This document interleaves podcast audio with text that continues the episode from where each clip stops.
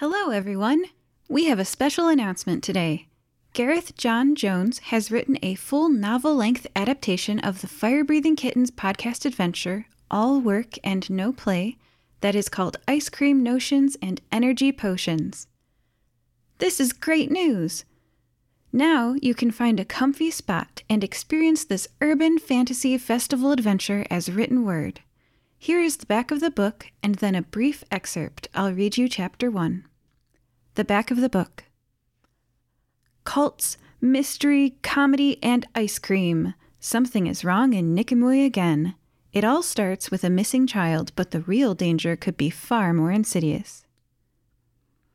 Here's a link for where to find it https colon forward slash forward slash books the number two read dot com forward slash u forward slash b as in boy p as in penny a as in apple x as in xylophone a as in apple capital e as in elephant and it's also available on amazon too chapter 1 fire street school there's no school tomorrow, children, said Miss Half a Mind, the teacher.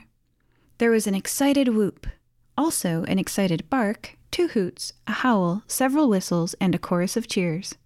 Miss Half a Mind's class was a mixture of human, elf, wolf folk, owl folk, and various other fauna folk.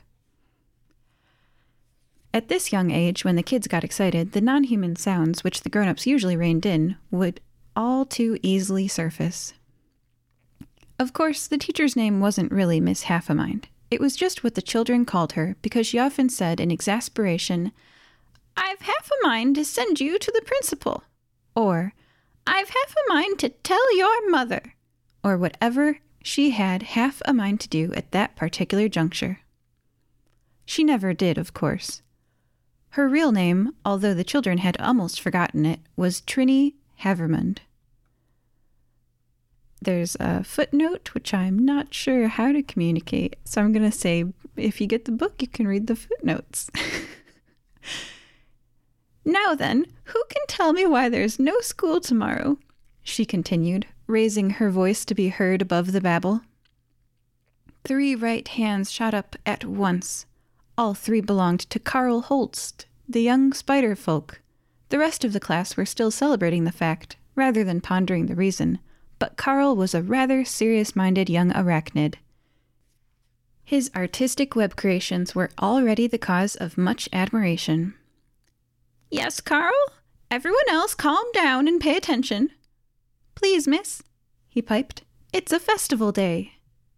Very good, Carl. Now, does anyone know which festival? She looked around. Anybody other than Carl, she said, ignoring the familiar trio of right hands. She sighed. Okay, Carl, tell us. She turned to write his answer on the board for all the others to see. The Festival of Vega and Altair. Thank you once again, Carl. Now everybody settle down while I tell you their story and why we all love their special day so much. This is the story she told one well known to all the people of Guasso and especially here in the city of Nicomoy, where the festival was taken more seriously than in most of the country. Vega and Altair were two young people who fell in love back in the dawn times of the world. Altair was the whole world for Vega, and Vega was the whole world for Altair. Vega was the world's greatest weaver. Altair was the greatest hunter. Of course, they married.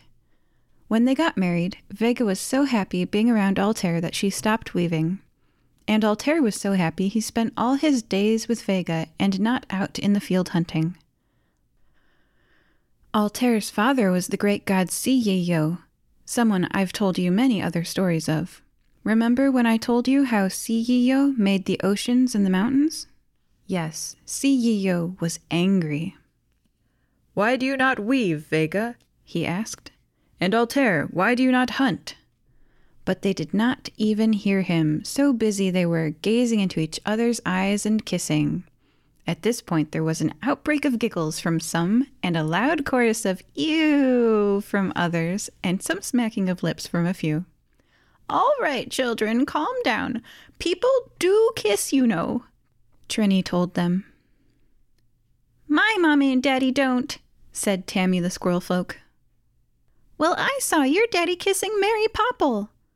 Miss Half a Mind tried to see who'd said this, but they all had extremely innocent looks on their faces, except for Tammy, who looked as angry as a squirrel folk can look.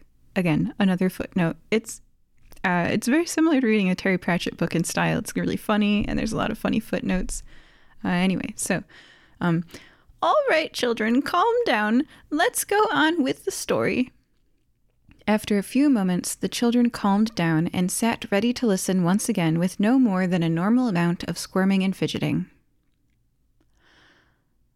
The great god Siyo was so angry he sent Vega back to the other side of the river, never to see Altair again, so the weaving and the hunting could be done once again. Miss Half a Mind pointed to the picture on the classroom wall of the great river of stars. And so the weaving and the hunting began once again. But Vega cried all day each day as she wove, and Altair never laughed or even smiled, as he had always done before. And in the end, Siyo's weary heart took a little pity on them. He consulted with the other gods how he could do so. Ponos alone said the lovers should never be allowed together again and should work eternally. Ponos was not a kind god. The others were nicer. They felt the lover's passion was too great to deny forever. And so, Siyo made a promise. If Vega worked really hard weaving fabric and Altair worked very, very hard hunting, then once a year, on tomorrow's date, he would allow her to cross the river to see her beloved husband. And so, during the year, these two people work very hard, always counting down the days until they can see one another again and it is in their honor we have the great festival of Vega and Altair every year where nobody has to work. Billy the goat folk remarked, My dad's working. He runs a stall at the festival. Tammy said, My mommy is working, and she just said she was too busy to take a day off. And mine, said several more kids.